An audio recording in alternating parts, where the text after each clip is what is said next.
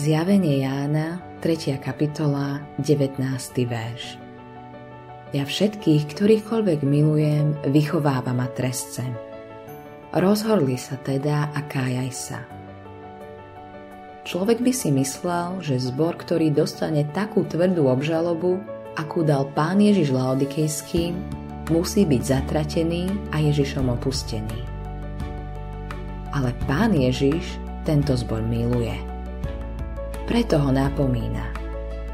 Nechce, aby zahynul. Chce sa dostať k nemu, preto stojí pred dverami a klope. Koho pán miluje, toho vychováva a trestá, hovorí Božie slovo.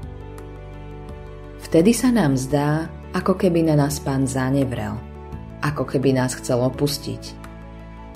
Ale on nás trestá preto, aby nás nemusel zanechať a aby sme nemuseli ísť do zatratenia. Tým však, že sme súdení, Pán nás vychováva, aby sme neboli odsúdení so svetom. Prvý list Korinským, 11. kapitola, 32. verš. V treste je nebeská zväzť. Pán s nami zaobchádza ako so synmi. Preto máme konať ako prorok.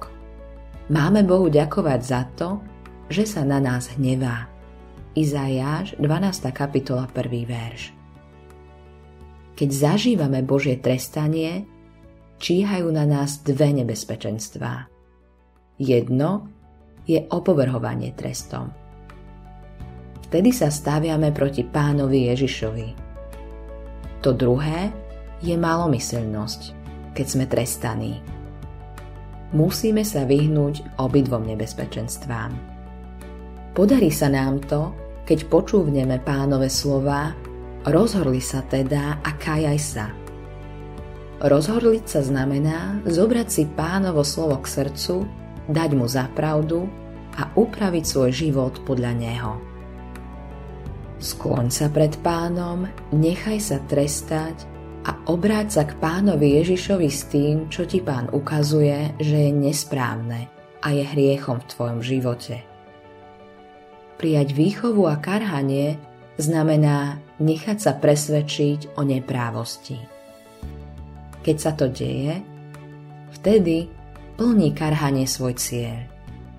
Vtedy to spôsobuje obrátenie a obnovenie nášho vzťahu k pánovi Ježišovi.